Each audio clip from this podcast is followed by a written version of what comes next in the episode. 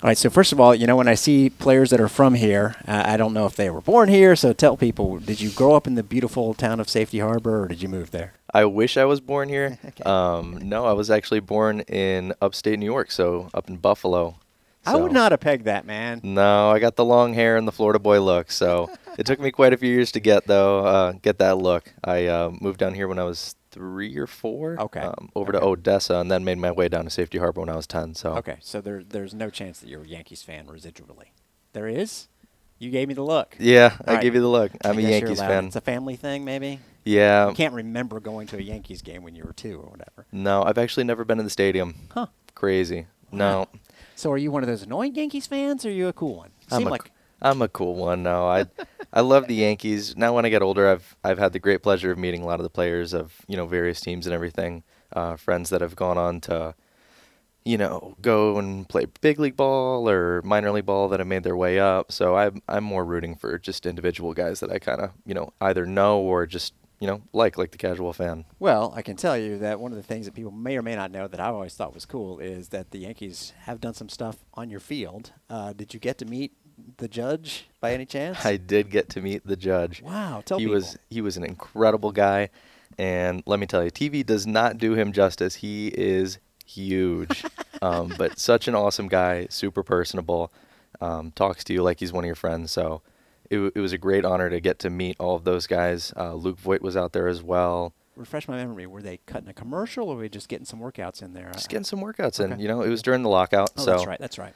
Yeah, the lockout uh, is unfortunate, but you know, fortunate for us, we get to see a lot of big league guys out on the field. Uh, Shane always comes back. Shout out to Shane, um, you know, one of our own. So it's it's a big thing for all of us when we get to see those big league guys come out and you know stretch, throw, hit, run, do all the all their training stuff on our field, and just you know get to look at those guys and see how about, how how they go about their work. Well, we'll get to the Bulls in a second, but that's a great segue because I, I am curious. Uh, when you see a guy like Shane, I'm sure you try and pick his brain just a little bit without bugging him. But uh, what d- just do some of their work habits and that kind of thing just rub off on you naturally? What do you pick up when you meet a big leader like that?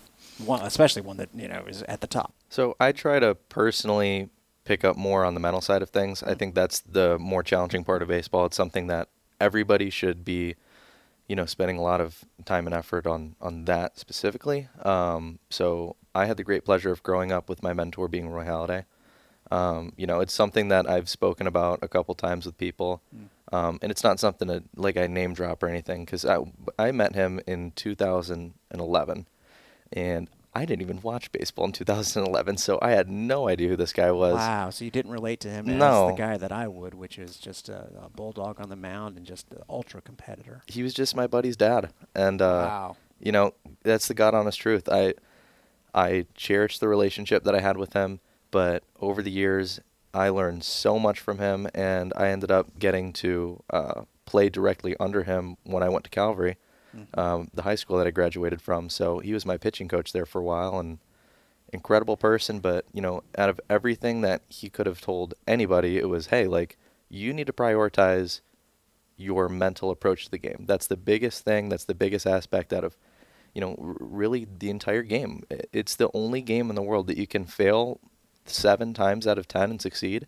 So to be able to get comfortable with that much failure, it's hard. It's it's a hard game, and at the college level, it's like you got so much more stuff on your plate right now. You got your classes you have to, you know, worry about. There's obviously like a social aspect of, you know, I got to spend time with my teammates and make sure that I'm bonding with them, and you know, family and and your friends and everything. So it's you have so much on your plate, and it's like not only can you not just dwell on that for the sake of you know taking away from you know just your life but uh it's it's just it's important to compartmentalize things and you know be mentally strong to do all these things so Wow. he uh he really poured into me a lot and means a lot to me Well, it means a lot that you shared that with me. That's uh, outstanding. and Thank I you. can actually see, you know, with him, you talk about the mental side, and I know it is deeper than this, but I think the way he approached on the mound, he, he had something, an edge on the hitter. It just seemed like he had that intimidation factor, and I can see that you've got that sort of dog mentality about you.